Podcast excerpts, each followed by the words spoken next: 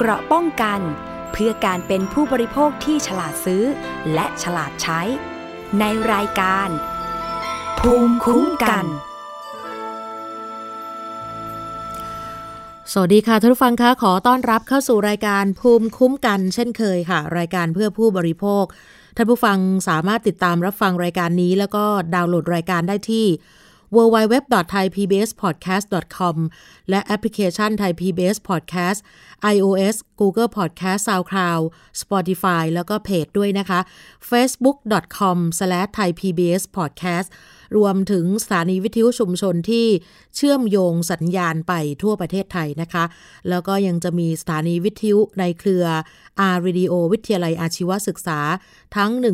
142 สถานีด้วยนะคะ ที่ติดตามรับฟังรายการนี้นะคะ มาที่เรื่องแรกกันก่อนเลยนะคะ ที่เราติดตามกันมาตลอดนะคะ เกี่ยวกับกรณีที่กรุงเทพมหานครจะมีการ ขึ้นราคารถไฟฟ้าในวันที่ 16 กุมภาพันธ์นี้นะคะ ราคาสายสีเขียวตลอดสายนั้นเนี่ย 104 บาท ล่าสุดทุกท่านก็ทราบข่าวนี้แล้วนะคะว่าทางผู้ว่าราชการกรุงเทพมหานครพลตำรวจเอกอัศวินขวัญเมืองค่ะ ได้ลงนามในประกาศกรุงเทพมหานคร เมื่อวันที่ 8 กุมภาพันธ์ 2564 เรื่องการกำหนดค่าโดยสารโครงการรถไฟฟ้าสายสีเขียว โดยเลื่อนการจัดเก็บค่าโดยสาร รถไฟฟ้าสายสีเขียว 104 บาทตลอดสายออกไปก่อน จากเดิมที่จะมีการจัดเก็บกันดีเดย์วันที่ 16 กุมภาพันธ์นี้นะคะ ซึ่งในการประกาศกรุงเทพมหานครครั้งนี้ ได้ระบุว่า ตามที่รัฐบาลมีมติคณะรัฐมนตรี เมื่อวันที่ 1 มีนาคม 2559 มอบหมายให้กรุงเทพมหานคร บริหารจัดการเดินรถโครงการรถไฟฟ้าสายสีเขียว ช่วงแบริ่งสมุทรปราการ และช่วงหมอชิดสะพานใหม่ คูคต โดยได้สร้างเสร็จสมบูรณ์พร้อมเดินรถเมื่อปลายเดือนธันวาคม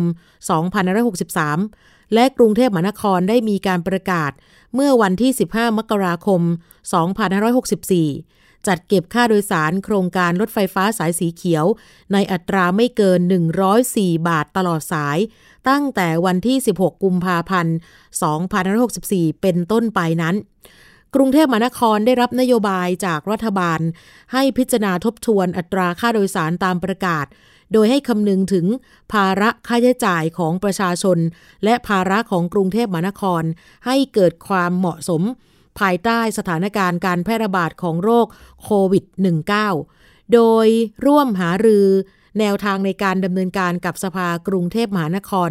อาศัยอำนาจตามความในข้อ 4 แห่งข้อบัญญัติกรุงเทพมหานคร เรื่องค่าบริการระบบขนส่งมวลชนกรุงเทพ ปีพุทธศักราช 2552 จึงให้เลื่อนการจัดเก็บค่าโดยสารโครงการ รถไฟฟ้าสายสีเขียว ตามประกาศกรุงเทพมหานคร เรื่องการกำหนดค่าโดยสารโครงการ รถไฟฟ้าสายสีเขียว ลงวันที่ 15 มกราคม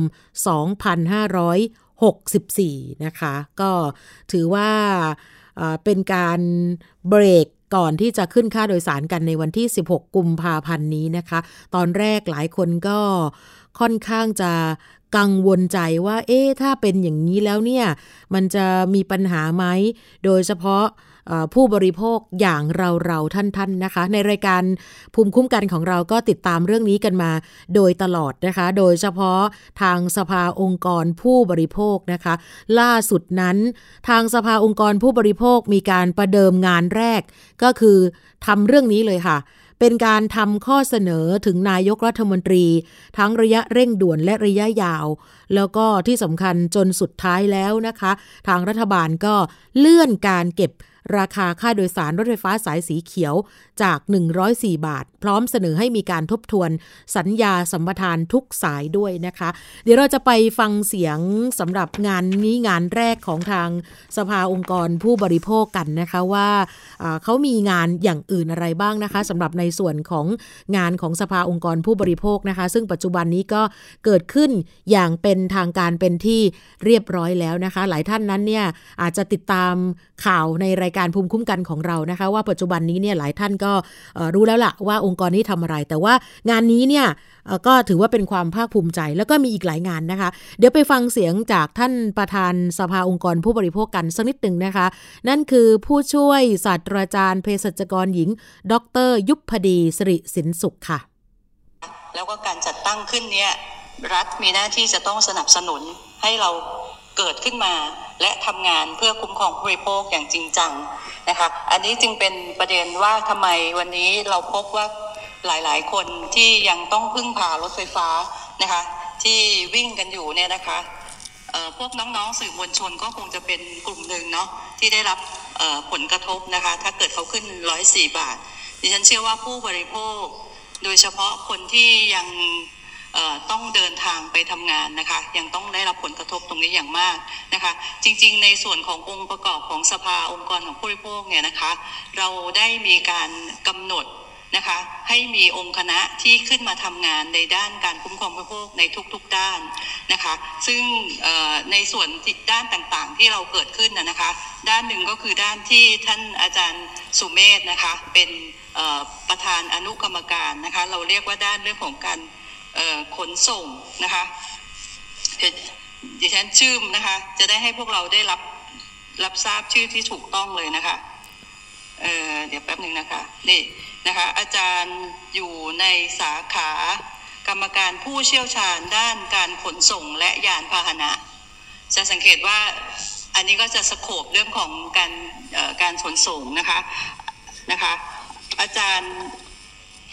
อาจารย์กมลนะคะ อาจารย์กมลกมลตระกูลนะคะ อาจารย์ก็ทำงานทางด้านเชี่ยวชาญทางด้านการเงินการคลังนะคะ ในสัปดาห์ถัดๆไปนะคะดิฉันหวังว่าจะได้มาเจอกับพวกท่านนะคะ เราจะมีการแถลงข่าวแล้วก็ติดตามนโยบาย ซึ่งเป็นภารกิจหน้าที่ของ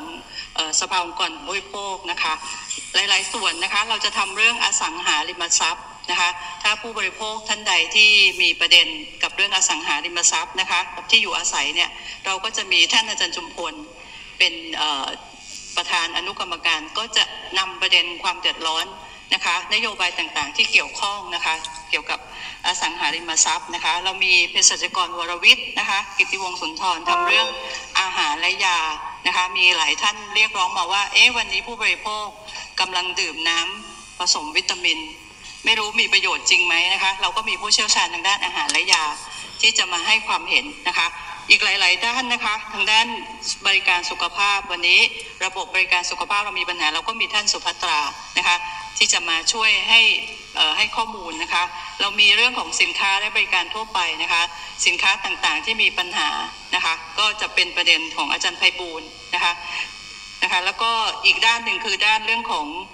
ด้านการสื่อสารนะคะเราก็ได้ท่านสุการมานะคะเป็นผู้เชี่ยวชาญจากกสชชนะคะแล้วก็สุดท้ายก็คือท่านอาจารย์ประสานะคะที่จะทำเรื่องของระบบบริการสาธารณะ จะเห็นภาพว่าสภาองค์กรของบริโภคเนี่ยได้จัดตั้งขึ้น เพื่อจะดูแลผู้บริโภคในทุกๆด้านนะคะวันนี้เป็นวันประเดิมแรกนะคะงานแรกที่เราจะทำเรื่องของ การขนส่งสาธารณะ ซึ่งพอเราบอกว่าการขนส่งสาธารณะ การขนส่งมวลชนแปลว่า มันเป็นการขนส่งสำหรับประชาชนทุกคนนะคะ ไม่ใช่เฉพาะคนมีปัญญาหรือมีสตังที่จะขึ้นเท่านั้นนะคะ วันนี้จึงเป็นที่มาว่าเราควรจะต้องหยุดนะคะการขึ้นราคารถ BTS นะคะรถไฟฟ้า BTS ที่ไม่เป็นธรรมนะคะ ทีนี้การดูว่าอะไรมันไม่เป็นธรรมนะคะ วันนี้เรามีอาจารย์ สุเมธในฐานะผู้เชี่ยวชาญทำเรื่องนี้นะคะ ก็อยากจะให้มาให้ความเห็นนะคะ แล้วก็ข้อเสนอแนะหลาย ๆ เรื่องกับพวกเรานะคะ ในฐานะที่ประชาชนทุกคนนะคะ ที่ได้รับผลกระทบควรจะได้รับรู้ว่าทำไมวันนี้ การขึ้นราคา BTS ของกทม104 บาท มันเป็นความเป็นธรรม หรือมันสร้างความเดือดร้อนอย่างไม่เป็นธรรมนะคะดิฉันเชื่อว่าหลายคนบอกว่าถ้ามันเป็นธรรมจริงเราก็คงต้องยอม แต่หลังจากที่ทีมวิชาการเราวิเคราะห์ เราพบว่าการขึ้นราคานี้ไม่เป็นธรรมนะคะแม้กระทั่งกระทรวงคมนาคมนะคะ ซึ่งดูแลเรื่องการคมนาคมขนส่งของประเทศนี้ ท่านก็ยังไม่เห็นด้วย แล้วเหตุใดกรทมจึงกล้าเดินหน้านะคะ อันนี้จึงเป็นประเด็นว่าเราจะมาเขาเรียกอะไรนะคะ มาดูมาวิเคราะห์กันดูนะคะ มาปอกเปลือกนะคะว่าไอ้ประเด็น นั่นเป็นเสียงของผู้ช่วยศาสตราจารย์ ดรยุพดีสิริสินสุขนะคะ ประธานสภาองค์กรผู้บริโภค งานแรกของทางสภาองค์กรผู้บริโภคก็คือเรื่องของขนส่งสาธารณะนะคะ จริงๆแล้วทางสภาองค์กรผู้บริโภคนั้นเนี่ยเกิดขึ้นตามเจตนารมณ์ของรัฐธรรมนูญตั้งแต่ปี 2540 นะคะจนถึงรัฐธรรมนูญฉบับปัจจุบันที่กำหนดว่า ให้สิทธิ์ของผู้บริโภคต้องได้รับการคุ้มครอง ซึ่งก็มีแนวคิดที่เริ่มจากการผลักดันให้เกิดองค์กรอิสระเพื่อการคุ้มครองผู้บริโภค ที่กำหนดให้ทำหน้าที่ในการให้ความเห็น ให้การตรากฎหมาย ตรากฎหรือว่าข้อบังคับ และก็ให้ความเห็นในการกำหนดมาตรการต่างๆ เพื่อคุ้มครองผู้บริโภคนะคะ แล้วก็รัฐบาลสนับสนุนงบในการดำเนินการขององค์การอิสระดังกล่าวนะคะซึ่งปัจจุบันนี้เนี่ยก็ถือว่าทำไปหลายเรื่องแต่ว่างานแรกที่เห็นเป็นรูปธรรม แล้วก็มีการจัดแถลงข่าวของสภาองค์กรผู้บริโภคไปนะคะ เมื่อไม่กี่วันที่ผ่านมาเกี่ยวกับเรื่องของการหยุดราคา BTS 104 บาทนะคะ ซึ่งแม้ว่ากรุงเทพมหานครจะมีการประกาศเลื่อนการขึ้นราคาค่าโดยสารดังกล่าวออกไปแล้ว แต่ว่า ข้อมูลที่ได้จากการศึกษาเนี่ยพบว่าในอนาคตนั้น การเดินทางด้วยรถไฟฟ้าก็จะมีราคาแพงนะหลักร้อยบาทอยู่หลายเส้นทาง แล้วก็ในอนาคตนั้นเนี่ยรถไฟฟ้าจะไม่ใช่การเดินทางหลักของคนในกรุงเทพมหานคร เพราะฉะนั้น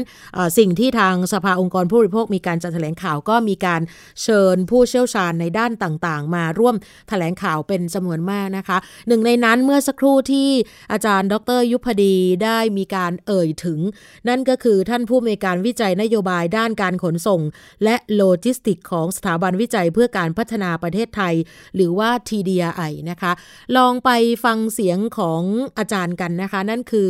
ดรสุเมธองค์กิติกุลนะคะว่าท่านมีความเห็นเกี่ยวกับเรื่องนี้อย่างไรค่ะ ตรงนี้จะเริ่มเห็นนะครับว่าเป็นเป็นนิมิตหมายที่ดีนะครับที่ภาครัฐเองเนี่ยให้ความสำคัญนะครับกับเรื่องของการกำหนดอัตราค่าโดยสารแล้ว นะครับในอดีตเองเนี่ยหลาย ๆ ครั้งเราก็ปล่อยให้ภาครัฐดำเนินการนะครับ แล้วก็มีการขึ้นอัตราตามที่กำหนดในสัญญาสัมปทาน อย่างไรก็ดีเองเนี่ยในในครั้งนี้เองเนี่ยเป็นกรณีพิเศษนะครับที่ว่าสัญญาสัมปทานเองเนี่ยมันมีความซับซ้อน พอจะมีการประกาศขึ้นทางภาคประชาชนเองก็เลยมีการรวมพลังและส่งเสียงนะครับ ซึ่งทางสภาองค์กรผู้บริโภคเองเนี่ยก็ก็คิดว่าในฐานะที่เป็นหน่วยงานใหม่ น่าจะเป็นหน่วยงานที่ที่น่าจะเริ่ม ให้ความสำคัญนะครับ แล้วก็น่าจะเริ่มส่งเสียงแทนประชาชนผู้ผู้ผู้เป็นผู้บริโภคได้ในอนาคตนะครับประเด็นเรื่องอัตราค่าโดยสารสายสีเขียว 104 บาทเนี่ยนะครับที่เป็นอัตราที่ทางกทมประกาศเนี่ยนะครับ ก็เป็นข้อถกเถียงนะครับที่เป็นปัญหานะครับ อย่างไรก็ดีเองเนี่ยการชะลอออกไปเองเนี่ยก็เป็นทางออกนะก็เป็นทางออกระยะสั้นระดับหนึ่งนะครับ ข้อเสนอในการกำหนดอัตราค่าโดยสารนะครับที่ จะมีการปรับปรุงนะครับ ควรต้องดำเนินการอย่างไร ผมคิดว่าทางหน่วยงานด้านผู้บริโภคของเราทางสภาเราเนี่ยคงจะจับตามองต่อว่าจะมีการกำหนดอัตราค่าโดยสารอย่างไรนะครับ เพราะว่าอย่าลืมว่าในปัจจุบันเนี่ยนะครับเราขึ้นฟรีอยู่ในส่วนต่อขยาย เพราะฉะนั้นเองเนี่ยสักวันหนึ่งคงต้องเก็บเงิน แล้วจริง ๆ มันก็ควรจะต้องเก็บเงิน แต่คำถามคือว่าควรจะเก็บเท่าไหร่ ควรจะเก็บเท่าไหร่ เก็บเท่าไหร่ที่เหมาะสม เป็นธรรมกับผู้บริโภค เป็นธรรมกับผู้ประกอบการที่เป็นเอกชน เป็นธรรมกับกทมที่เป็นหน่วยงานรัฐที่ให้การสนับสนุนนะครับเพราะฉะนั้นตรงนี้เป็นสิ่งสำคัญที่คงต้องต้องดูต่อ ทีนี้เองเนี่ยปัญหาหลักนะครับปัญหาหลักที่ที่ที่เอาพบนะครับ ก็คือการกำหนดอัตราค่าโดยสารในปัจจุบันเนี่ยนะครับเรากำหนดนะครับหรือพิจารณาเนี่ยเป็นรายเส้นทาง พอเป็นรายเส้นทางเนี่ยปัญหาหลักที่เราเจอนะครับในปัจจุบันและในอนาคต ก็คือประชาชนเนี่ยที่มีการใช้งานรถไฟฟ้าในอนาในปัจจุบันและอนาคตนะครับ ที่เริ่มมีการต่อเชื่อม ก็คือต้องเดินทางเวลาไปหลาย ๆ ที่เนี่ยหรือว่าไปไปไปทำงานเนี่ยแล้วบ้านกับที่ทำงานเนี่ยอยู่บนเส้นทางของรถไฟฟ้าคนละสาย มันต้องมีการเปลี่ยนสายนะครับแล้วในอนาคตเองเนี่ยก็จะมีโอกาสที่จะต้องเปลี่ยนสายเพิ่มมากขึ้นนะครับ ปัญหาของเรา ในระบบสัมปทานในปัจจุบัน รวมถึงอัตราค่าโดยสารที่มีการคำนวณเอาไว้เนี่ยไม่ได้คิดเผื่อไม่ได้คิดเผื่อสำหรับการเชื่อมต่อเลยในอนาคต เพราะนั้นเองเนี่ยต่อไปเองเนี่ยถ้าเราเดินทางนะครับ อันนี้ขออนุญาตยกตัวอย่างแต่ฝ่ายนำเสนอก็เดี๋ยวคงจะมีการแจกนะครับขออนุญาตยกตัวอย่างในอนาคตเองเนี่ยนะครับถ้าเราจะเดินทางจากสี่แยกพระรามเก้าเนี่ยไปแยกลำสำลีนะครับคือบางกะปิลำสาลีขออภัย แยกลำสาลีนะครับ แยกลำสาลี เราจะไปจากพระรามเก้าเราไปแยกลำสาลีได้นะครับ คนที่บ้านอยู่แถวแยกลำสาลีลำสาลีแถวบางกะปิเนี่ย จะเห็นสถานีไฟฟ้าเนี่ยมาเจาะแล้วนะครับ ก่อสร้างกันอยู่ขมักขม้นนะครับ ภายในไม่เกินสิ้นปีนี้คือปี 2564 หรือต้นปีหน้า2565 เนี่ย สายสีเหลืองเปิดแน่นอน ซึ่งพอเปิดแล้วคำถามถามต่อทันทีว่า ค่าโดยสารรถไฟฟ้าเนี่ยเขาจะเก็บเท่าไหร่ ซึ่งอันนี้เป็นข้อที่ที่ที่ คนทำงานวิชาการเองก็ตั้งข้อสงสัยอยู่เสมอนะครับว่าจริงๆเนี่ยเวลาเขาดำเนินการโครงการรถไฟฟ้าเองเนี่ยได้มีการเปิดเผยข้อมูลเรื่องอัตราค่าโดยสารมากน้อยขนาดไหน หรือว่าต้องรอให้เปิดก่อนรอให้เปิดใช้งานก่อนแล้วเดี๋ยวค่อยรู้ว่าจะเขาจะเก็บเท่าไหร่ อัตราเต็มที่จะมีการจัดเก็บครับตามสัญญาสัมปทาน ถ้าไม่มีการยกเว้นค่าแรกเข้าเลยเนี่ย จะอยู่ที่ร้อยเก้าบาทลำสาลีมาพระรามเก้าอยู่ที่ร้อยเก้าบาท เฉลี่ยต่อกิโลเมตรเนี่ยกิโลเมตรละสามสามบาทกว่านะครับอันนี้คือถามว่าแพงไหมผมว่าประชาชนก็คงต้องบอกว่าว่าแพงคงต้องบอกว่าแพงคำถามคือว่ารัฐได้มีการเตรียมการ เรื่องพวกนี้ไว้มากน้อยอย่างไรนะครับ แล้วถ้ามันแพงเนี่ย มีการบริหารจัดการไหม หรือว่าเราต้องรอให้เขาเปิดนะครับ แล้วเราจะมาพูดคุยกัน เช่นเดียวกันในอนาคตนะครับ ที่แพงที่สุดน่าจะเท่าที่พอที่จะ แมปได้นะครับ ก็คือจากสยามมามินบุรีเผอิญมินบุรีเองเนี่ยจะมีรถไฟฟ้าสองเส้น ก็คือสีชมพูกับสีส้ม สีส้มเผอิญมาช้า สีส้มเนี่ยจะตัดหน่อยนะครับ จะวิ่งสั้นหน่อย แต่สายสีส้มในปัจจุบันเนี่ยยังประมูลอยู่ เพราะฉะนั้นเนี่ยอัตราค่าโดยสารเนี่ยยังไม่ออก อัตราค่าโดยสารยังไม่ออก แต่ถ้าใช้สายสีชมพู ซึ่งจะเปิดปลายปีนี้ต้นปีหน้าเช่นเดียวกันเนี่ยแล้ววิ่งมาต่อสายสีเขียว นะครับ สายสีชมพูแล้ววิ่งมาต่อสายสีเขียวเนี่ยนี่แค่สองสายนะครับ ค่าโดยสารจะรวมไปทั้งหมดร้อยสิบสามบาท สายสีเขียวเองเนี่ยต้องขออนุญาตนิดหนึ่งเพราะเอิญสายสีเขียวนี่ว่าอัตราค่าโดยสารปัจจุบันที่ใช้อยู่ในตารางเนี่ย เรายึดร้อยสี่บาทนะครับ เรายึดร้อยสี่บาท เรามีอัตราของกรุงเทพอยู่ที่ที่เขาคิดร้อยสี่บาท ถ้ามินบุรีถึงสยามถ้าใช้ร้อยสี่บาทของสายสีเขียวเนี่ยตอนเนี้ยจะโดนครับมินบุรีถึงสยามเนี่ยใช้ไปร้อยสิบสามบาท คำถามคือร้อยสิบสามบาทแพงไหม ถามว่าภาครัฐรู้ไหม ราคานี้ คนต้องรู้ เพราะเขาเซ็นสัญญาสัมปทานเรียบร้อยแล้วคำถามคือ ภาคประชาชนภาคผู้บริโภคยอมรับได้ไหม เพราะนั้นตรงนี้เองเนี่ยก็จะเป็นสิ่งสำคัญนะที่ที่ทางสภาองค์กรผู้เพื่อผู้บริโภคเนี่ยอยากจะขอนำเสนอกับภาครัฐเป็นข้อเสนอแนะนะครับว่า ถ้าเรารู้เรื่องของอัตราที่ที่มีนะครับ แล้วจะมีการจัดเก็บในอนาคตเรียบร้อยแล้วเนี่ยถ้าเราต้องการนะครับให้มีการใช้ประโยชน์จากรถไฟฟ้าอย่างเต็มที่ มีอัตราค่าโดยสารที่เหมาะสมประชาชนเข้าถึงได้ มันคงถึงเวลาแล้วนะครับ ที่ต้องเอาอัตราค่าโดยสาร เอาสัญญาสัมปทานทุกสัมปทานเนี่ยเอามาดูร่วมกันนะครับ แล้วก็มีการกำหนดอัตราค่าโดยสารที่ที่เหมาะสม แล้วเป็นอัตราค่าโดยสารรวมทั้งหมดของทั้งระบบนะครับ มากกว่าที่จะปล่อยให้แต่ละเส้นเนี่ย เป็นการคิดค่าโดยสารแยกกัน แล้วแน่นอน วันหนึ่งที่เราอยากจะบอกว่าทางการเดินทางด้วยระบบรถไฟฟ้าเนี่ยเป็นทางหลัก ทางหลักที่ประชาชนพึ่ง คือประชาชนใช้งานเยอะ นั่นเป็นเสียงของดรสุเมธองค์กิติกุลนะคะ ผู้อำนวยการวิจัยด้านนโยบายการขนส่งและโลจิสติกของ TDI นะคะ ที่อาจารย์สุเมธพูดถึงการชะลอ อัตราค่าโดยสารสีเขียว 104 บาท ถือว่าเป็นเพียงทางออกระยะสั้นเท่านั้น เพราะว่าปัญหาหลักที่เจอก็คือการกำหนดอัตราค่าโดยสารเป็นรายเส้นทางตามสัญญาสัมปทานแยกกันจึงทำให้ราคาในแต่ละสายสีต่างๆ นั้นแตกต่างกัน เนื่องจากว่าพอมีการเชื่อมต่อระหว่างระบบ ก็ทำให้ผู้โดยสารจำเป็นต้องจ่ายค่าแรกเข้า ให้กับรถไฟฟ้าอีกนะคะ อาจารย์สุเมธมีการยกตัวอย่างในการถแถลงข่าวด้วยว่า อนาคตถ้าเผื่อว่าถ้าเราจะเดินทางนะคะสมมติเมื่อสักครู่ที่อาจารย์สมมติก็คือแยกพระราม 9 ถึงลำสาลีบางกะปิเนี่ยอัตราเต็มที่จะเก็บค่าโดยสารตามสัญญาสัมปทาน ถ้าไม่มีการยกเว้นค่าาแรกเข้าเลย จะอยู่ที่ถึง 109 บาท เฉลี่ยแล้วกิโลเมตรละถึง 3 บาทกว่านะ เพราะฉะนั้นเนี่ยค่าโดยสารที่แพงที่สุดเท่าที่หาข้อมูลได้ตอนนี้ก็คือ จากสยามไปมีนบุรีสำหรับตอนนี้นะคะ ถ้าเผื่อว่ามีการเปิดใช้ทุกเส้นทางแล้วเนี่ย มีนบุรีจะมีรถไฟฟ้าสองสายก็คือสายสีชมพูกับสีส้ม ขณะนี้อยู่ระหว่างการประมูลก็ทำให้ค่าโดยสารยังไม่ชัดเจน แต่ถ้าจะคำนวณจากสายสีชมพู ซึ่งจะเปิดช่วงปลายปีนี้หรือต้นปีหน้าเนี่ยค่าโดยสารก็จะสูงถึง 113 บาทอันนี้คิดจากราคาสายสีเขียว 104 บาทตามสัญญาสัมปทานของกรุงเทพมหานคร แล้วก็ราคานี้จะเป็นเพียงการเดินทางข้ามสายเพียง 2 สายเท่านั้นคำถามก็คือว่า รัฐมีการเตรียมการเรื่องพวกนี้ไว้มากน้อยแค่ไหน หรือว่าต้องรอให้เปิดบริการก่อนแล้วถึงจะรู้ว่ามันแพงแล้วค่อยมาคุยกัน ปัญหาตอนนี้คือ แม้ว่าจะเห็นรถไฟฟ้ากำลังก่อสร้างอยู่แถวบ้านตัวเอง แต่ว่าเราไม่รู้เลยว่ามันมีค่าโดยสารเท่าไหร่ เพราะฉะนั้นตอนนี้สิ่งที่นักวิชาการเขาอยากนำเสนอต่อภาครัฐมากที่สุดก็คือว่า ถ้าเราต้องการให้ประชาชนได้เข้าถึงรถไฟฟ้าได้เนี่ยคงจะถึงเวลาแล้วที่จะนำรถไฟฟ้าทั้งระบบทุกสายมาคิดค่าโดยสารมากกว่าจะปล่อยให้ แต่ละสายเนี่ยนะคะแต่ละเส้นทางคิดค่าโดยสารแยกกัน ไม่เช่นนั้นแล้วโอ้โหผู้โดยสารผู้บริโภคนั้นนี่นะคะ ก็จะเสียค่ารถกันเยอะมากนะคะ วันหนึ่งที่เราจะบอกว่ารถไฟฟ้าจะเป็นเส้นทางหลักของประชาชนก็จะกลายเป็นทางรองทันที ประชาชนจะไม่อยากใช้งานเลย เพราะว่ามันแพงมากเกินไป ปัจจุบันนี้ถึงแม้ว่า บ้านใครก็ตามจะใกล้รถไฟฟ้า อย่างเช่น ไปบางใหญ่ไปนนทบุรี บางคนเชื่อไหมว่า ยังนิยมนั่งรถตู้กันอยู่นะคะ มากกว่าที่จะใช้รถไฟฟ้า เพราะว่าอะไรค่าโดยสารมันแพงนั่นเองนะคะ ข้อเสนอเบื้องต้นแนวทางเบื้องต้นที่อาจารย์สุเมธบอกก็คือว่า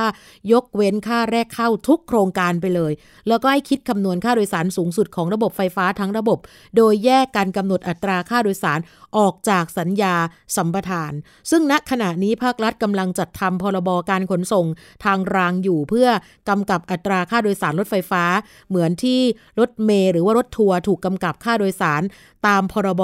ขนส่งทางบก แต่ว่าปัญหาก็คือว่ามีหลายเส้นทางที่ทำสัญญาสัมปทานไปแล้ว แต่กฎหมายยังไม่ออกมา ในอนาคตก็ต้องใช้เวลาเจรจาแล้วก็ปรับเพื่อจะสร้างความเป็นธรรมกับทุกฝ่ายนั่นเองนะคะ อันนี้ก็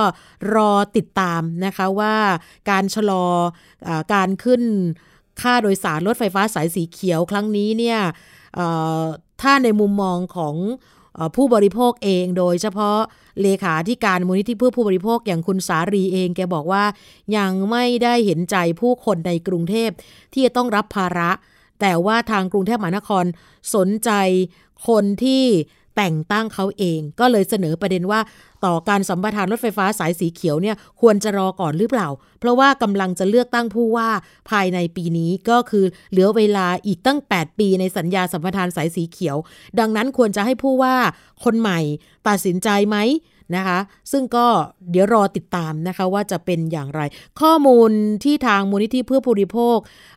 ให้มาเนี่ยนะคะ คุณสารีย้ำเลยบอกว่า ไม่ได้เลือกที่รักมักที่ชัง แต่ว่าอยู่ในระบบที่กรรมธิการคุ้มครองผู้บริโภค และกรรมธิการการคมนาคมไม่สามารถขอสัญญาสัมปทานรถไฟฟ้าสายสีเขียวมาดูได้ เพราะฉะนั้นก็อยากให้เรื่องเหล่านี้เป็นที่เปิดเผยโปร่งใส และทำการตัดสินใจสถานการณ์แบบนี้ต้องช่วยกัน ให้ทุกคนได้มีคุณภาพชีวิตที่ดีมากกว่าที่ เป็นอยู่นั่นเองนะคะ นี่คือสิ่งที่หลายท่านนั้นเนี่ยได้ติดตามกันมาตลอด แล้วก็คิดว่าน่าจะเป็นประโยชน์ แล้วก็เป็นประเด็นนะคะ ที่บางท่านบอกว่าเออมันกระทบโดยตรงจริง ๆสำหรับในปัจจุบันนี้นะคะ ก็อยากให้เปิดรับฟังความคิดเห็นของประชาชนนะคะ นี่คือสภาองค์กรผู้บริโภคนะคะได้ทำงานแรกก็คือเรื่องเกี่ยวกับขนส่งสาธารณะนะคะ จริง ๆ แล้วมีอีกหลายเรื่องนะคะ โดยเฉพาะเรื่องของเกี่ยวกับภาระค่าใช้จ่ายของผู้บริโภค เรื่องของวิกฤตสภาพอากาศ PM 2.5 นะคะ อย่างเช่นที่สภาองค์กรผู้บริโภคเสนอไปแล้วก็คือว่า ขอให้ทางภาครัฐมีมาตรการราคาที่เข้าถึงได้ ทุกคนเพื่อจะได้ส่งเสริมให้ประชาชนหันมาใช้ระบบขนส่งสาธารณะกันมากขึ้น แล้วก็ที่สำคัญคือปัจจุบันนี้เนี่ยคนส่วนใหญ่อย่างที่บอกนะคะชอบเดินทางด้วยรถยนต์ส่วนตัวประมาณ 43%ใช้มอเตอร์ไซค์26%แล้วก็ใช้บริการขนส่งสาธารณะเพียง 24%จากรถโดยสาร 15.96%แท็กซี่ 4.2%ระบบรางหรือว่ารถไฟฟ้าเพียง 2.6%เท่านั้น แล้วก็ยังจะมีรถตู้ 1.28%มีใช้บริการเรืออีก 28%เขาก็เลยเสนอแนะว่า นโยบายเกี่ยวกับการคุ้มครองและพิทักษ์สิทธิผู้บริโภค ในการใช้บริการรถไฟฟ้านะคะที่เสนอไปที่นายกและคณะรัฐมนตรีนั้นเนี่ยมีทั้งข้อเสนอระยะสั้นและระยะยาวนะคะว่า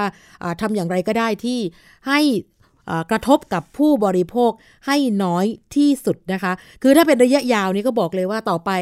เอาอย่างนี้ได้ไหม การคิดค่าโดยสารตลอดสายไปกลับเนี่ย ไม่น่าจะเกิน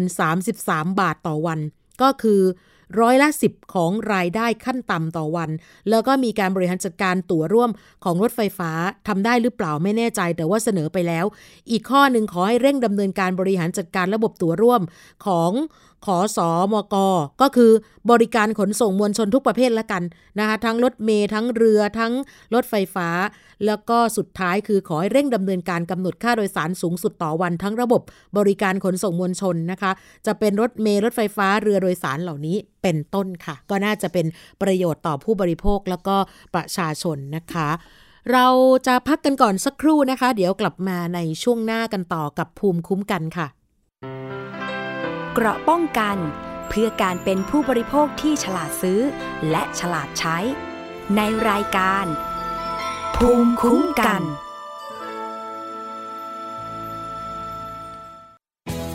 ไทย PBS ดิจิทัล Radio Infotainment for All สถานีวิทยุดิจิทัล จากไทย PBS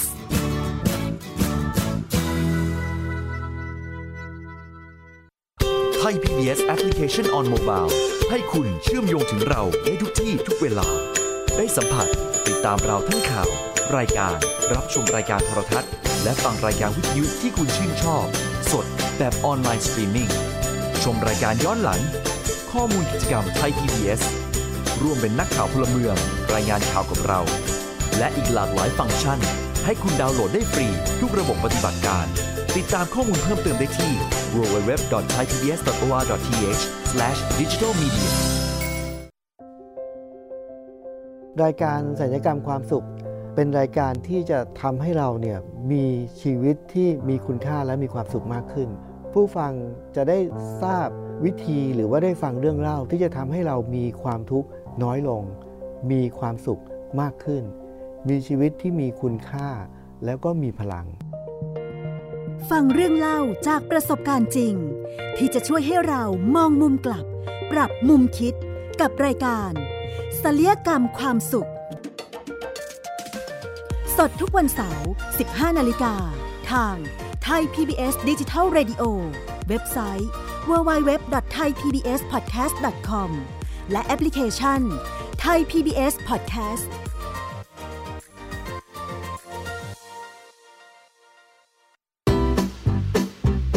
บหลากหลายเรื่องราวตั้งแต่เรื่องเล็กจนถึงเรื่องใหญ่ กับนายแพทย์บัญชาพงพาณิชย์ ผู้ที่จะพาคุณผู้ฟังเดินทางไปทั่ว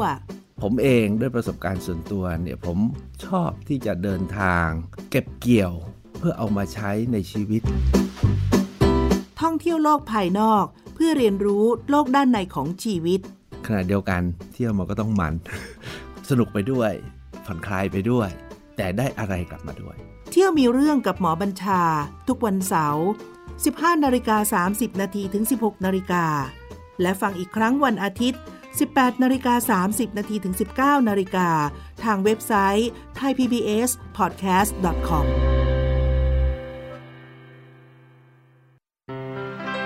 เกราะป้องกันเพื่อการเป็นผู้บริโภคที่ฉลาดซื้อ และฉลาดใช้ ในรายการ ภูมิคุ้มกัน กลับมาอีกช่วงหนึ่งของรายการภูมิคุ้มกันนะคะ ท่านผู้ฟังคะเมื่อเร็วๆนี้ทางพกบร่วมกับออยไปบุกทลายโรงงานรอบผลิตและจำหน่ายครีมยี่ห้อดังนะคะ เป็นลักษณะการสวมครีมยี่ห้อดัง ที่นครราชสีมา โดยยึดของกลางได้ ไม่ต่ำกว่ามูลค่า 5 0 0แสนบาทอีกแล้วนะคะ ที่กองบังคับการปราบปรามการกระทำความผิดเกี่ยวกับการคุ้มครองผู้บริโภค หรือว่าบกพคบ โดยท่านผู้บังคับการพลตำรวจตรีนัทศักดิ์ชาวนาใสพร้อมด้วยกับท่านรองเลขาธิการคณะกรรมการอาหารและยาหรืออยเภสัชกรหญิงสุภัทราบุญเสริม ร่วมกันถแถลงผลการทลายแหล่งลักลอบผลิต และจำหน่ายครีมสวมยี่ห้อดัง ในจังหวัดนครราชสีมา ภายหลังสืบทราบมาว่า มีสถานที่ลักลอบผลิต เครื่องสำอางโดยไม่ได้รับอนุญาตค่ะ จากการเข้าตรวจค้นสถานที่ดังกล่าวนั้นก็สามารถยึดของกลางเป็นอุปกรณ์การผลิตเครื่องสำอางได้ 830 ชิ้น เป็นครีมกว่า 125 กิโลกรัม เป็นตลับเปล่าสำหรับบรรจุครีมเป็นจำนวนมาก แล้วก็ยังจะมีฉลากเครื่องสำอางแสดงสถานที่ผลิตไม่ตรงกับที่ตั้งของสถานที่ที่ลงทะเบียนไว้ รวมมูลค่ากว่า 5 0 0แสนบาทนะคะ จากการตรวจสอบสถานที่ดังกล่าวนั้นถือว่าเป็นแหล่งใหญ่ในการกระจายสินค้า ซึ่งสินค้านั้นจะปลอมแล้วก็จะขายในราคาที่ถูกกว่าของจริง มีการใช้ส่วนผสมที่หมดอายุและไม่ได้คุณภาพ เบื้องต้นเนี่ยตำรวจควบคุมตัวผู้ต้องหาคือเจ้าของบ้าน ที่เก็บผลิตภัณฑ์ไว้ดำเนินคดีแล้ว ในฐานผลิตขายเครื่องสำอางปลอม ตามพรบเครื่องสำอางปีพศ 2558 ก็มีโทษสูงสุดจำคุกไม่เกิน 2 ปี หรือปรับไม่เกิน 200,000บาท หรือทั้งจำทั้งปรับ ถ้าหากว่าตรวจพบสารห้ามใช้ก็จะมีโทษสูงสุดจำคุกไม่เกิน 5 ปี ปรับไม่เกิน 5 0 0แสนบาท หรือทั้งจำทั้งปรับนะคะครีมเถื่อนที่ยึดได้ครั้งนี้ ทางออยบอกว่าเป็นการสวมยี่ห้อของผลิตภัณฑ์ที่จดแจ้งอย่างถูกต้อง ซึ่งพบสิ่งที่แตกต่างกันก็คือว่าสถานที่ผลิต โดยของแท้เนี่ยเขาจะผลิตที่บางแค ส่วนของปลอมจะผลิตที่โคราช หรือนครราชสีมา ทั้งนี้พบว่าในครีมปลอมนั้นจะมีสารปลอดผสมอยู่ด้วยค่ะท่านผู้ฟัง ซึ่งถือว่าเป็นอันตรายมาก ที่หากไปใช้ในระยะเวลานานแล้ว ก็จะทำให้เกิดผลข้างเคียงต่อร่างกาย เบื้องต้นคาดว่าโรงงานแห่งนี้ลักลอบการผลิตประมาณมา 2 ปีแล้วด้วย นะคะ นี่คือสิ่งที่หลายคนไม่ทราบ แล้วก็อาจจะเป็นลูกค้าหรือว่าเป็นคนที่ซื้อใช้อยู่ หรือเผลอๆบางคนบอกว่าเหมือนจะเป็นตัวแทนจำหน่ายด้วยซ้ำไป เนี่ยค่ะ ต้องระมัดระวังมาก ๆเลยนะคะสำหรับใครที่ซื้อของที่มีราคาถูกเกินกว่าความเป็นจริงให้เรามาระวังตรงนี้สักนิดหนึ่งก็แล้วกันนะคะ เพราะว่าเราบางทีก็ไม่รู้หรอกว่าเอา้ามันเป็นครีมเถื่อน แล้วก็ที่สำคัญคือเมื่อสักครู่ที่ทางออยบอกเลยว่า มีการใช้สารประหลอดด้วยระวังนะคะ ใครที่เอาไปใช้ก็มีสิทธิ์น่าจะพังได้นะคะน่าน่าเป็นห่วงแม่นะสำหรับในช่วงเวลานี้นะคะ แล้วก็อีกอันหนึ่งที่ออยเตือนอจริง ๆ ก็เตือนมาตั้งนานแล้วนะคะ แต่ว่าล่าสุดเตือนอีกรอบหนึ่งเป็นธุรกิจการชักชวนให้ชาวบ้านมาปลูกกันชงกันนะคะซึ่งจริง ๆ แล้วเนี่ย มีการเผยแพร่ข้อมูลนี้มานานแล้วนะคะ แต่ว่ายังมีอยู่ปัจจุบันนี้ก็คือ เป็นการเผยแพร่ข้อมูลการรับสมัครเขาเรียกว่าเป็นการรับสมัครลูกไร่กันชง ลักษณะคล้ายแชร์ลูกโซ่เลยค่ะ มีการระบุจำนวนสมาชิกในกลุ่ม โดยสมาชิกนั้นจะต้องเสียค่าแรกเข้าก่อน แล้วก็มีเงินส่งเสริมการปลูกกัญชง และมีโคต้าในการรับซื้อสำนักงงานคณะกรรมการอาหารและยาหรืออยขอชี้แจงนะคะว่ากฎกระทรวงกัญชงฉบับใหม่ที่ประกาศใช้เนี่ยเขาเปิดให้ประชาชนสามารถปลูกและใช้ประโยชน์ในด้านต่างๆ นอกเหนือจากเส้นใยกัญชง เพื่อนำไปแปรรูปแล้วก็สร้างมูลค่าเพิ่ม เป็นผลิตภัณฑ์ต่างๆ ทั้งอาหาร ทั้งยา ทั้งเครื่องสำอาง หรือจะเป็นผลิตภัณฑ์สมุนไพรเป็นต้น ขณะนี้เนี่ย หลายคนนั้นเนี่ยตกเป็นเหยื่อ ก็คือว่ามีใครก็ไม่รู้ มาชวนให้เป็นลูกค้า หมายถึงว่าส่งเสริมให้ปลูกกัญชง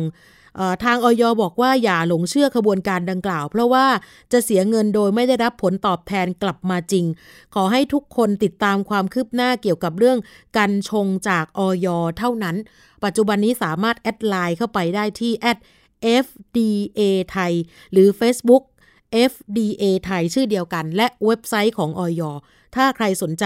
อยากจะสอบถามเกี่ยวกับเรื่องของการปลูกกัญชง เพื่อทางการค้าหรือการพาณิชย์เนี่ยให้โทรที่ออยก็ได้นะคะ สายด่วน 1556 กด 3 เพื่อขอรับคำแนะนำที่ถูกต้องนะคะ จะไม่เสียค่าใช้จ่ายใด ๆ เลยเนื้อแต่ว่าถ้าไปหลงเชื่อเนี่ยไปเขาเรียกว่าไปการถูกชักชวนให้ปลูกกัญชงนะคะ ขอให้ อดใจแล้วก็ศึกษาหาข้อมูลให้ดีระวังจะตกเป็นเหยื่อธุรกิจลวงปลูกกัญชง แล้วก็ที่สำคัญตอนนี้ที่น่ากลัวกว่าก็คือ การปลูกกัญชา หลายคนคิดว่าน่าจะปลูกได้แล้ว ก็เอามาใช้ทางการแพทย์แล้วก็ที่เคยมีข่าวว่ามีสองสาวหัวใสนะคะ เอากัญชามาทำเป็นคุกกี้ ก็คือผสมในคุกกี้ แล้วก็ขายขายผ่านออนไลน์ ขายดิบขายดีผิดกฎหมายนะคะทำไม่ได้ค่ะสำหรับในเรื่องของการเอากัญชามาทำเป็นคุกกี้นะคะ จริงๆแล้วในส่วนของกัญชงที่เขาจะชูเป็นพืชเศรษฐกิจเนี่ยนะคะทางออยก็มีการชี้แจงอยู่นะคะว่าคอรมอนั้นเห็นชอบในหลักการกฎกระทรวงเรียบร้อยแล้วนะคะ ให้เป็นพืชเศรษฐกิจนะคะสำหรับในเรื่องของกัญชง แต่ว่าบางท่านนั้นเนี่ยอาจจะไม่ได้ศึกษาหาข้อมูลที่เพียงพอก็เลยไปหลงเชื่อกลุ่มขบวนการที่หาผลประโยชน์นะคะสำหรับในส่วนของกัญชงที่จะชูให้เป็นพืชเศรษฐกิจของประเทศนั้นเนี่ยก็อยากจะให้เกษตรกรได้มีรายได้จากการปลูกกัญชง ผู้ประกอบการเองก็สามารถปลูกได้ทำได้แต่ว่าต้องขออนุญาตนำวัตถุดิบกัญชงที่ปลูกได้เนี่ยไปแปรรูป แล้วก็ผลิตเป็นผลิตภัณฑ์สุขภาพต่างๆนะคะ จะเป็นเครื่องสำอาง เป็นยา เป็นสมุนไพรคือถ้าสำหรับใช้ภายในประเทศ ส่วนการส่งออกก็จะต่อยอดในเชิงพาณิชย์ได้เพื่อสร้างคุณค่าทางเศรษฐกิจของประเทศ แต่ว่าต้องทำแบบให้ถูกต้อง ในร่างกฎกระทรวงเนี่ยเขามีบทเฉพาะการภายใน 5 ปีแรกว่า สามารถขออนุญาตนำเข้าเมล็ดพันธุ์เพื่อนำมาปลูก แล้วก็พัฒนาสายพันธุ์ภายในประเทศได้ ใช้พันธุ์ของพื้นเมืองของไทยได้ แล้วก็มีรายละเอียดต่างๆ เยอะมากกฎกระทรวงฉบับนี้เกี่ยวกับกัญชงนั้นสอดคล้องกับยุทธศาสตร์ชาติด้านการสร้างรายได้ แล้วก็เพิ่มขีดความสามารถในการแข่งขัน ถือว่าเป็นการช่วยเหลือเกษตรกร พัฒนานวัตกรรมเทคโนโลยีการใช้กัญชากัญชง และพืชสมุนไพรในทางการแพทย์ รวมถึงอุตสาหกรรมทางการแพทย์และผลิตภัณฑ์อื่น ๆ เพื่อสร้างรายได้ แล้วก็สุดท้ายนำรายได้เข้าสู่ประเทศ เป็นการต่อยอดเชิงพาณิชย์ สร้างคุณค่าทางเศรษฐกิจของประเทศ แต่มันมีกฎกติกาต่างๆ เยอะมากว่าาสมมติว่าเป็นชาวมงสามารถขออนุญาตปลูกเพื่อใช้ประโยชน์ในครัวเรือนได้ ครัวเรือนละไม่เกินหนึ่งไร่อย่างเงี้ยเป็นต้นนะคะ ต้องไปดูรายละเอียดด้วยนะคะ ไม่ว่าไม่ใช่ว่าสามารถที่จะทำอะไรได้ตามอำเภอใจของตัวเอง ไม่เช่นนั้นแล้วก็จะผิดกฎหมาย โดยที่อ้างว่าไม่ทราบเนี่ยไม่ได้นะคะ ช่วงนี้จะไปช่วงคิดก่อนเชื่อกับอาจารย์ ดร แก้วกังสดานอัมภัยนักพิษวิทยาจะคุยกับคุณชนะาทิพย์ไพรพงษ์เช่นเคยค่ะ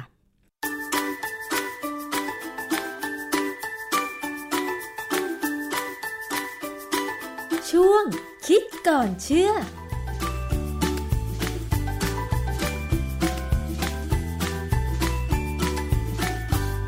พบกันในช่วงคิดก่อนเชื่อกับดรแก้วกังสดานนภัยนักพิษวิทยากับดิฉันชนาทิพไพรพงศ์นะคะ วันนี้เราจะพูดคุยเกี่ยวกับงานวิจัย ที่เกี่ยวข้องกับวัคซีน หรือยาที่กำลังวิจัยเพื่อมาสกัดโรคโควิด -19 ในคิดก่อนเชื่อของเราเนี่ยเคยพูดถึงเกี่ยวกับงานวิจัย ที่มีการตัดแต่งพันธุกรรมยาสูบพันออสเตรเลีย เพื่อมาสู้กับเชื้อโควิด -19 หรือซาโควี2นะคะว่า เป็นความพยายามในการผลิตโปรตีนออกมาเป็นแอนติบอดีนะคะเพื่อเป็นยาฉีดเข้าไปสู้กับไวรัสในตัวคนไข้ หรือเป็นการผลิตโปรตีนเพื่อเป็นองค์ประกอบหลักของวัคซีน ฉีดเข้าไปเพื่อกระตุ้นระบบภูมิคุ้มกัน เพื่อสร้างแอนติบอดีที่สามารถสู้กับเชื้อโควิด -19 ได้ เราจะมาตามกันนะคะว่า มีงานวิจัยอะไรเพิ่มเติมเกี่ยวกับเรื่องนี้บ้าง ต้องไปถามอาจารย์แก้วคะอาจารย์คะมีงานวิจัยอะไรเพิ่มเติมไหมคะ ครับมันมีอะไรที่น่าสนใจนะ คือปกติเนี่ยผมจะตามเว็บไซต์ชื่อ sciencemagazine.org เเว็บไซต์เนี่ยเป็นเว็บของ American Association for the Advancement of Science ซึ่งเป็นสมาคมเกี่ยวกับทางวิทยาศาสตร์ จะว่าใหญ่ที่สุดในโลกก็ว่าได้นะ เพราะว่าเขามีวารสารทางวิทยาศาสตร์ประจำสมาคม ที่มีชื่อเสียงมากเลยคือ Science เอ่อวารสาร Science เนี่ยเป็นวารสารที่พิเศษมาก เพราะว่าที่ที่ออสเตรเลียเนี่ยนะปกติเนี่ยคนที่ไปเรียน PhD เนี่ยเขาจะต้องเขียนบทความตีพิมพ์อย่างน้อย3ถึง4บทความในวารสารระหว่างประเทศนะวารสารที่มีชื่อเสียง แต่เขาบอกว่าน้องชายผมบอกว่า ถ้าใครทำ PhD แล้วเขียนบทความแค่หนึ่งบทความลงในไซแอนได้เนี่ย จบเลย เพราะเป็นวารสารที่เขาสตริกมาก แล้วก็ค่อนข้างจะดีมาก ๆ แล้วก็เป็นวิชาการมาก ๆ แต่บอกตรงนะ ผมเคยดูมีข้อมูลบางอย่าง เกี่ยวกับว่าวารสารนี้บางทีก็เผลอเหมือนกัน แต่ว่าเอาไว้ทีหลังจะคุยให้ฟังนะฮะ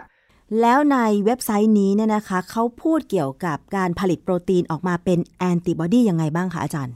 คือเว็บไซต์เนี่ยเขามีนักเขียนประจำที่จอห์นโคเฮนนะฮะ เขาก็เขียนบทความเยอะแยะเลย และในวันที่ 22 มกราคมเนี่ย 2021 เนี่ยนะเขาก็เขียนบทความเรื่อง monoclonal antibody can prevent COVID-19 but successful vaccines complicate by future อันนี้อันหนึ่งนะค่ะและในวันที่ 26 มกราคม 2021 ก็มีอีกบทความหนึ่งเรื่อง monoclonal antibodies protect against COVID-19 in a second study นะฮะมีสองบทความอันนี้ผมจะพูดถึงทิศแต่ละบทความว่ามันมีอะไรน่าสนใจและมันมีอะไรที่ดูดูแปลกนะฮะค่ะบทความทั้งสองเนี่ยเกี่ยวข้องกับการใช้ monoclonal antibody ในการสู้กับโควิด -19 อันนี้ไม่เกี่ยวกับวัคซีนเลยนะค่ะเป็นเป็นการผลิตยาเลยนะฮะเอ่อแต่ว่าการผลิตเนี่ยไม่จำเป็นจะต้องไปผลิตด้วยใบยาสูบเขาอาจจะผลิตด้วยเอ่อเขาเรียกว่า monoclonal cell น เซลนะฮะซึ่งอันนั้นมันก็เป็นเรื่องของบริษัทผลิตยาเขาบทความแรกเนี่ยคือ monoclonal antibodies can prevent COVID-19 เนี่ยนะเมื่อวันที่ 22 มกราคม 2021 เนี่ยเขาทำการศึกษาในสถานพยาบาลของสหรัฐอเมริกา มันเป็นครั้งแรกเลยที่มีการเอาโมโนคลอ a l แอนติบอดีที่ผลิตในห้องปฏิบัติการเนี่ยปริมาณมาก ๆ เนี่ย ไปป้องกันคนซึ่งมีอาการเจ็บป่วย เนื่องจาก การระบาดของโควิด -19 ค่ะนะฮะแต่ทีนี้ความสำเร็จของการพัฒนาวัคซีนโควิด -19 ต้านโควิด -19 เนี่ย Eli Lilly เขาก็ทำทั้งสองอย่างไงเขาทำทั้งโมโนคลอ a l แอนติบอดีก็ทำทั้งวัคซีนด้วยเนี่ยค่ะปรากฏว่าวัคซีนเขาก็พอดูได้นะเขาก็เลยกำลังมองว่า เอ๊ะมันจะคุมไหมเนาะที่จะเอาโมโนคลอ a l แอนติบอดีเนี่ยมาป้องกันมาช่วยคนที่ติดเชื้อแล้ว ค่ะ หรือ ทำวัคซีนไปป้องกันคนที่ยังไม่ติดเชื้อค่ะ เพราะฉะนั้นอีไลลิลี่เขาก็เลยเหมือนกับจะหยุดก่อนนะฮะ แต่ว่าก็ปรากฏว่ามีอีกบริษัทหนึ่งที่บริษัท Regeneron Pharmaceutical อันนี้ก็เขาก็ไปยื่นขอใช้แอนติบอดีเนี่ยแบบฉุกเฉินเหมือนกันจาก FDA จากออยอเมริกาเนี่ยเพื่อเป็นยาในการบำบัดผู้ที่ติดเชื้อ หรือคนที่อยู่ในลักษณะที่ว่ามีความเสี่ยงสูงต่อการติดเชื้อโควิด -19 เนี่ยนะค่ะ ไอ้บริษัทนี้เนี่ยมันเป็นบริษัทที่เคยใช้แอนติบอดีเนี่ยช่วยรักษาโดนัลด์ทรัมป์ให้หายได้ในเดือนตุลาปี 2020จำได้ไหมฮะจำได้ มีอยู่ช่วงหนึ่งที่ทรัมป์เนี่ยเขาเขาป่วยบอกว่าเขติดเชื้อเชื้อโควิด -19 ฮะเขาใช้ทั้งยาตัวหนึ่ง แล้วก็ใช้มีตัวเนี้ยเข้าไปด้วยแอนติบอดีด้วย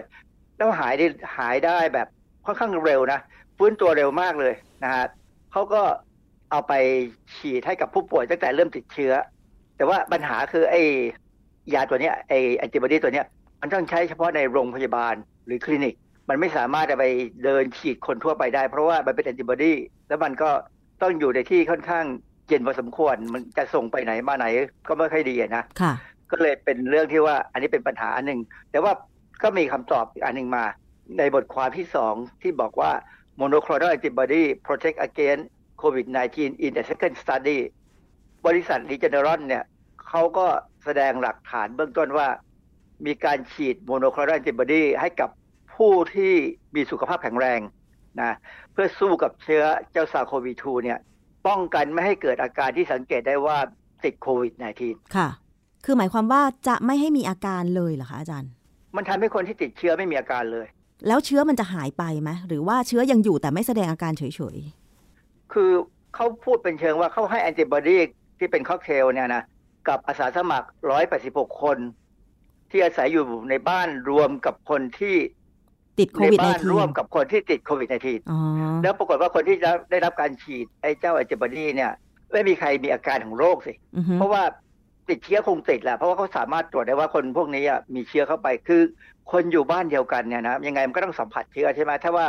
ไม่ได้ใส่หน้ากากหรือไม่ได้ใส่ชุด PPE อะใช่ค่ะ เพราะว่าอยู่ในบ้านส่วนใหญ่คือต้องถอดหน้ากากอะ่ะเพราะไม่อย่างนั้นมันจะไม่สบายตัวอาจารย์ เพราะฉะนั้นเนี่ยมันก็เป็นเหมือนกับหลักฐานในหนึ่งว่า ถ้าฉีดเข้าไปแล้วเนี่ยมันช่วยคือพอติดเชื้อแล้ว พอมีการกระบะมีการติดเชื้อเนี่ยแอนติบอดีก็จะเข้าไปช่วยคือร่างกายยังไม่ทันผลิตแอนติบอดีออกมาอือฮึไอ้เจ้าแอนติบอดีที่เราใช้เป็นยาเนี่ยมันช่วยได้เลยเหมือนกับเวลาเราเป็นหวัดนิดหน่อยเนี่ยเริ่มค่ะเป็นหวัดเนี่ยเราอาจจะ กินกินยาอะไรก็ตามสกัดที่ไว้มันก่อน ไม่ให้มีอาการเออน้ำมูกไหลสกัดไว้อย่างนี้ใช่ไหมอาจารย์ อะไรแบบนั้นนะนะมันก็ดูได้ผลดี แต่ประเด็นอันหนึงที่น่าสนใจคือว่า การที่เว็บไซต์ของ Science เนี่ยเขาเอามาพูดให้ฟังเนี่ยไอ้เจ้างานทดลองเนี่ยยังไม่เคยมีการตีพิมพ์ในวารสารค่ะทางวิชาวิชาการเลยนะฮะซึ่งก็แปลกดีที่ว่าเอาข้อมูลพวกนี้มาออกได้ยังไง ซึ่งเพราะฉะนั้น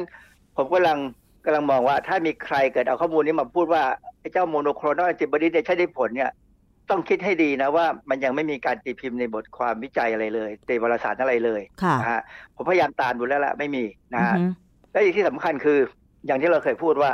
monoclonal antibody เนี่ยเป็นโปรตีนค่ะนะเพราะฉะนั้นถ้าเราฉีดเข้าไปในคนปกติเนี่ย ถึงแม้เขาจะอยู่มีสิ่งแวดล้อมที่ดูอันตรายเนี่ยนะมันป้องกันการติดเชื้อก็ได้ หรือป้องกันการแสดงอาการของเชื้อก็ได้เนี่ย แต่มันอาจจะฉีดได้ครั้งเดียวนะ ค่ะ อย่าฉีดซ้ำเด็ดขาดเพราะว่าถ้าฉีดซ้ำเมื่อไหร่เนี่ย มันจะไปกระตุ้นให้ร่างกายเราเนี่ยสร้างภูมิต้านทานมาสู้กับมันแหละอือฮึเพราะฉะนั้นแทนที่จะเป็นประโยชน์มันจะเกิดปัญหาขึ้นมาวุ่นวายเลย คราวนี้ ถ้าเราติดเชื้อหรือเราไปฉีดวัคซีนอีกเนี่ยแอนติบอดีเรามันจะสู้กับแอนติบอดีที่วัคซีนกระตุ้นคราวนี้ยุ่งยากมากเลย ดังนั้นเนี่ยจึงยังไม่มีการอนุมัติใช้ยาตัวนี้ แม้กระทั่งฉุกเฉินก็ยังไม่อนุมัตินะแต่ประหลาดตรงที่ว่าตอนสมัยโดนัลด์ทรัมป์อะทำไมเขามันใช้ฉีดไปได้อะเออเขาฉีดไปแล้ว อาการของเขาก็ดูเหมือนจะไม่รุนแรงนะอาจารย์ใช่ไหมตอนนั้นที่มีข่าวไม่รุนแรงเลยหายหายออกมาได้ดีภายในสัปดาห์เดียวด้วยซ้ำมั้งซึ่งอันนี้แสดงว่าเขามีการใช้ก่อนที่จะมีการอนุมัติ แล้วก็เป็นการใช้ส่วนตัวอืมเอ่ออันนี้เป็นเรื่องที่น่าสนใจนะ ว่าในอเมริกาเนี่ย ยุคของโดนัลด์ทรัมป์เนี่ยมีอะไรที่ประหลาดประหลาดๆเกิดขึ้นมาได้เหมือนกันค่ะ มันก็เป็นหลักฐานที่น่าสนใจว่ามันใช้ได้ แต่ว่าต้องมีการประเมินให้มากกว่านี้ คือจริงๆเนี่ยถ้าใช้ monoclonal antibody เนี่ยมันจะดีกว่าการใช้ยาที่แพทย์แผนปัจจุบันปัจจุบันนี้ใช้ เพราะว่ายาพวกนั้นส่วนใหญ่จะไปลดการแบ่งตัวของไวรัสค่ะไม่ให้มันแบ่งตัวมากขึ้น แต่ monoclonal antibody เนี่ยเข้าไปจัดการกับตัวไวรัสให้จบเลย อืมค่ะ อาจารย์แล้วที่เขาเขียนในเว็บไซต์ Science Make เนี่ยนะคะเขาบอกไหมคะว่า monoclonal antibody เนี่ยเขาผลิตในห้องวิจัยสกัดมาจากอะไรอาจารย์ อันนี้ไม่ได้ระบุนะฮะแต่เข้าใจว่าเขาก็ใช้เซลล์ culture ของเซลล์ที่เป็นไอสำหรับผลิตโดยเฉพาะมันเป็นเทคโนโลยีที่หลายปีไปแล้วหลายๆสิบปีแล้วล่ะค่ะ ที่เขาสามารถจะผลิตจากเซลล์ที่เลี้ยงเอาไว้ ซึ่งเราสามารถเพิ่มปริมาณเซลล์ให้มากขึ้นเรื่อยๆได้นะอันนี้เป็นวิธีการผลิตแบบโบราณพอสมควรค่ะแต่ว่าก็ได้แอนติบอดีอย่างมั่นใจเลย ซึ่งมันมันต่างจากการใช้ใบยาสูบ ซึ่งแบบนั้นเนี่ย มันเป็นเทคนิคใหม่ค่ะ monoclonal antibody เนี่ยก็คือ ถ้าเปรียบทั่วไปที่พูดกันง่าย ๆ ก็คือเป็นยาในการที่จะรักษาไปฆ่าไวรัสโดยตรงใช่ไหมคะ ซึ่งต่างจากวัคซีนอันนั้นจะเป็นการไปกระตุ้นภูมิคุ้มกันให้ทำงานป้องกัน เป็นการป้องกันมากกว่าใช่ไหมฮะอาจารย์ ใช่ครับ แต่ว่าอันนี้เป็นยาที่เป็นมีคุณสมบัติเป็นโปรตีนอืมซึ่งซึ่งมันต่างจากยาทั่วไปยาทั่วไปเนี่ยมันเป็นสารเคมีค่ะ แต่ไอ้ตัวนี้เป็นโปรตีน ซึ่งผมถึงกังวลตลอดเวลาว่าเวลาพูดถึงมันเนี่ย มันต้องฉีดครั้งเดียวเพราะถ้าฉีดสองครั้งเนี่ยมันจะไปกระตุ้นการต่อสู้จากร่างกายเราคือสร้างแอนติบอดีมาสู้กับแอนติบอดีตัวนี้ค่ะ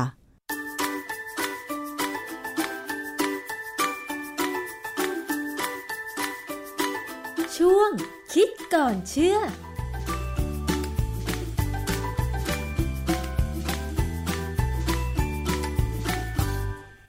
ช่วงคิดก่อนเชื่อกับอาจารย์ ดรแก้วกังสดานอัมภัยนะคะ โมโนโคโนแอนติบอดีค่ะ สามารถนำมาใช้ป้องกันการติดโรคโควิด -19 ได้หรือไม่วันนี้ที่อาจารย์คุยกับคุณสนาทิพย์ก็ได้ประโยชน์นะคะสำหรับใครที่กำลังกังวลอยู่นะคะ ถึงแม้ว่าตัวเลขผู้ติดเชื้อรายใหม่ในแต่ละวัน แต่ละสัปดาห์แต่ละเดือนนะคะ ที่มีการถแถลงออกมาเป็นทุกวันนี้นะคะ เป็นประจำวันเนี่ยตัวเลขก็ลดลง แต่ว่าจริง ๆ แล้วทุกท่านตอนนี้ก็คงจะต้องดูแล นะคะ สุขอนามัยตัวเองดูแลสุขภาพตัวเองนะคะ ยังต้องสวมหน้ากากอนามัยนะคะ ตอนที่เราออกจากบ้านอยู่ร้อยเปอร์เซ็นต์นะคะ ต้องบอกว่าร้อยเปอร์เซ็นต์ค่ะ วันนี้จะมาปิดด้วยเรื่องของกรณีการหลอกต้มตุ๋นกันอีกแล้วนะคะ คราวนี้เป็นการจับคดีช่อโกงประชาชน เป็นการตั้งแก๊งขึ้นมาหลอกลงทุนเกี่ยวกับเรื่องของ เกม Lucky d o g a ค่ะ ก็คือเป็นการลงทุนซื้อหมาผ่านเกมนี้ Lucky d o g a นี่คือลักษณะคล้ายๆ กับแชร์ลูกโซ่นะคะ ผู้เสียหายล่าสุดนั้นเนี่ย น่าจะอยู่ที่ 500 รายแล้วนะคะ ความเสียหายน่าจะอยู่ที่ประมาณสัก 50 ล้านบาท ตอนนี้ทางตำรวจเองบอกว่าก็เป็นเรื่องใหม่อะเนาะหลายคนก็ ตำรวจบางท่านเองก็บอกว่ามันมีเรื่องแบบนี้เกิดขึ้นได้ด้วยหรอ จริง ๆ ก็ก็มีนะเป็นประจำทุกวันนะคะสำหรับเรื่องของลัคกี้โดกาเนี่ยบางท่านก็ไม่เคยรู้มาก่อนจริง ๆ ว่ามันมีเกมลักษณะแบบนี้ด้วยนะคะ นั่นคือเป็นเกมฮิตที่คนที่เขาเล่นกันอยู่นี่นะคะก็เข้าไปซื้อหมาในเกม แล้วก็พอซื้อแล้วก็ขายต่อ นะให้คนอื่นก็มาเล่นกันต่ออะไรประมาณนี้นะคะ แต่ว่าคนที่เล่นเองเนี่ยก็หวังว่าจะได้กำไรแบบง่ายๆ โดยที่ไม่ต้องลงทุนอะไรมากมาย แต่ว่าสุดท้ายเนี่ยกลายเป็นถูกหลอกโดยไม่รู้ตัว เหมือนกันนะคะ นี่เป็นลักษณะการการตุนออนไลน์แบบใหม่นะคะ ที่ทุกคนต้องระมัดระวังนะคะ เมื่อวานนี้มีการถแถลงข่าวกันไปเป็นที่เรียบร้อยแล้วนะคะ ซึ่งผู้ผู้ต้องหาสองคนที่ตำรวจจับได้เนี่ยเขาก็ปฏิเสธนะคะ ไม่ไม่ได้ให้การอะไรมาก ปฏิเสธว่าไม่ได้มีการต้มตุนหรือว่าอย่างไรนะคะ เป็นกลโกงการเลี้ยงสุนัขออนไลน์ลักกี้ โดกาที่ว่านี้เนี่ยก็คืออลักษณะการโกงก็คือว่าคนที่จะเข้าไปนั้นเนี่ยก็ต้องอรู้เรื่องของเกี่ยวกับการลงทุนสักนิดนึงนะคะว่าจะลงทุนแบบไหนอย่างไร แล้วก็หลังจากนั้นก็คืออมีการให้ทุกคนนั้นเนี่ยได้เข้าไปเรียกว่าเสียเงินนะคะ ลักษณะก็คือเหมือนกับลงทุนแชร์ลูกโซ่ แล้วตัวหมาเนี่ยเขาบอกว่าจะมีราคาแพงขึ้นเรื่อยๆ เมื่อมีการได้เงินจำนวนมากพอแล้วเนี่ยก็จะขายขายทำกำไรอะ่ะเหมือนลักษณะการการเล่นหุ้นเลยนะคะ นโยบายของทางนายกรัฐมนตรีที่สั่งการให้ตำรวจนั้นดำเนินการสืบสวน ติดตามจับกลุ่มกลุ่มมิจฉาชีพเหล่านี้เนี่ยก็คือลักษณะเป็นพฤติกรรมหลอกลวงประชาชน โดยเฉพาะการช่อโกงออนไลน์นี่ถือว่าเป็นการซ้ำเติมปัญหาความเดือดร้อนในช่วง วิกฤตโควิด -19 นะคะ บางส่วนก็หยุดงาน บางส่วนก็ทำงานที่บ้านออนไลน์ บางส่วนก็ออกจากงาน แล้วก็บางคนนั้นเนี่ยเป็นการเปิดโอกาสให้เหล่ามิจฉาชีพนะคะ ใช้ช่องทางนี้เข้าไปชักชวนหรือว่าหลอกตัวเองนะคะ ซึ่งการที่มาบอกว่าทำงานออนไลน์ลงทุนน้อย แต่รับประกันผลตอบแทนสูงเนี่ย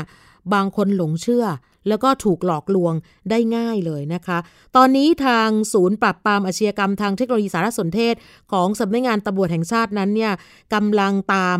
สำหรับคนที่ลงทุนผ่านเกมลัคกี้โดกา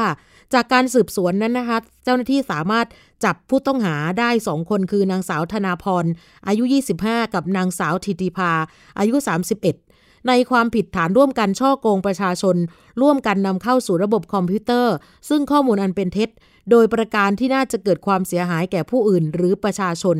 สองคนนี้ปฏิเสธ รูปแบบการลงทุนก็เป็นการหลอกให้ผู้เสียหายมาซื้อหมาในเกม โดยสมาชิกจะได้กำไรจากการขายหมาต่อให้กับสมาชิกคนอื่น ซึ่งผู้ต้องหาจะมีการเพิ่มจำนวนหมาหรือสุนัขเข้ามาในระบบเรื่อยๆ แล้วก็ตั้งราคากันเอง ซึ่งราคาหมาจะมีราคาแพงขึ้นเรื่อยๆ เมื่อได้จำนวนเงินมากพอก็จะปิดระบบหนีไปในกลุ่มสองสาวนี้ล่าสุดนั้นมีผู้เสียหาย 500 กว่าคน มูลค่าความเสียหายกว่า 50 ล้านบาทนะคะกลุ่มผู้เสียหายนั้นเนี่ยรู้ตัวว่าตัวเองนั้นถูกหลอกแล้วก็เลยไปร้องเรียน คดีนี้พบว่ากลุ่มผู้เสียหายจะเป็นกลุ่มที่ชอบหางานทำตามโลกออนไลน์ แล้วก็ไปเจอการชักชวน การลงทุนจากกลุ่มที่เรียกตัวเองว่ากลุ่มอินฟลูเอนเซอร์เหมือนกับพวก ยูทูบเบอร์อย่างเงี้ยค่ะทำให้มีผู้เสียหายกระจายเป็นวงกว้าง แล้วก็ความเสียหายก็สูงอย่างที่บอกนะคะ ตอนนี้เนี่ยเขาบอกว่าน่าจะไม่ต่ำกว่า 50 ล้าน การกระทำความผิดของกลุ่มผู้ต้องหานั้นเป็นการกระทำความผิดฐานตามพรบป้องกันและปราบปรามการฟอกเงิน ปี พศ 2542 ด้วยนะคะ ซึ่งขณะนี้ทางตำรวจเองก็จะให้พนักงานสอบสวนรวบรวมพยานหลักฐานเพื่อดำเนินคดีในความผิดอาญาฐานฟอกเงิน โดยทางศูนย์จะมีการดำเนินการประสานไปทางปปงด้วยค่ะ เพื่อจะได้มีการตรวจสอบเส้นทางการเงินในการตรวจยึดทรัพย์สินมาคืนให้กับกลุ่มผู้เสียหายดังกล่าว 500 กว่าคนไม่น้อยเลยทีเดียวนะคะ เชื่อไหมคะท่านผู้ฟังคะในช่วงกลางปีที่แล้ว จนถึงปัจจุบันันนี้เนี่ยมีผู้เสียหายเข้าร้องทุกข์นะคะ เยอะมากเกี่ยวกับเรื่องของการหลอกลวงการร่วมลงทุน พฤติกรรมก็จะคล้ายกันแบบนี้ค่ะ แต่ว่าที่ใหม่ก็คือนี่แหละค่ะการลงทุนให้ซื้อหมาในเกมในออนไลน์ แล้วก็หลังจากนั้นก็สุดท้ายเข้าไปสู่เรื่องของคาสิโนนะคนที่หลวมตัวเข้าไปเนี่ยเขาบอกว่า อาจจะมีการหลอกให้ลงทุนเป็นแพ็กเกจนะคะ เริ่มต้นตั้งแต่หลักพันหลักหมื่น จนไปถึงหลักหลายล้าน สุดท้ายก็โดนหลอก แล้วก็เป็นหนี้เป็นสินก็ต้องฝากเตือนด้วยนะคะว่าอะไรที่ได้มาง่ายๆเนี่ยมันไม่มีอยู่จริงนะคะทำงานนี่แหละค่ะ เป็นสิ่งที่ดีที่สุดแล้ว หมดเวลาแล้วสำหรับรายการภูมิคุ้มกันในวันนี้นะคะ พบกันใหม่ในวันพรุ่งนี้ สวัสดีค่ะ ติดตามรายการได้ที่ www.thaipbspodcast.com แอปพลิเคชัน Thai PBS Podcast หรือฟังผ่านแอปพลิเคชัน Podcast ของ iOS Google Podcast Android Podbean SoundCloud และ Spotify ติดตามความเคลื่อนไหวของรายการและแสดงความคิดเห็น โดยกดถูกใจที่ facebook.com/thaipbspodcast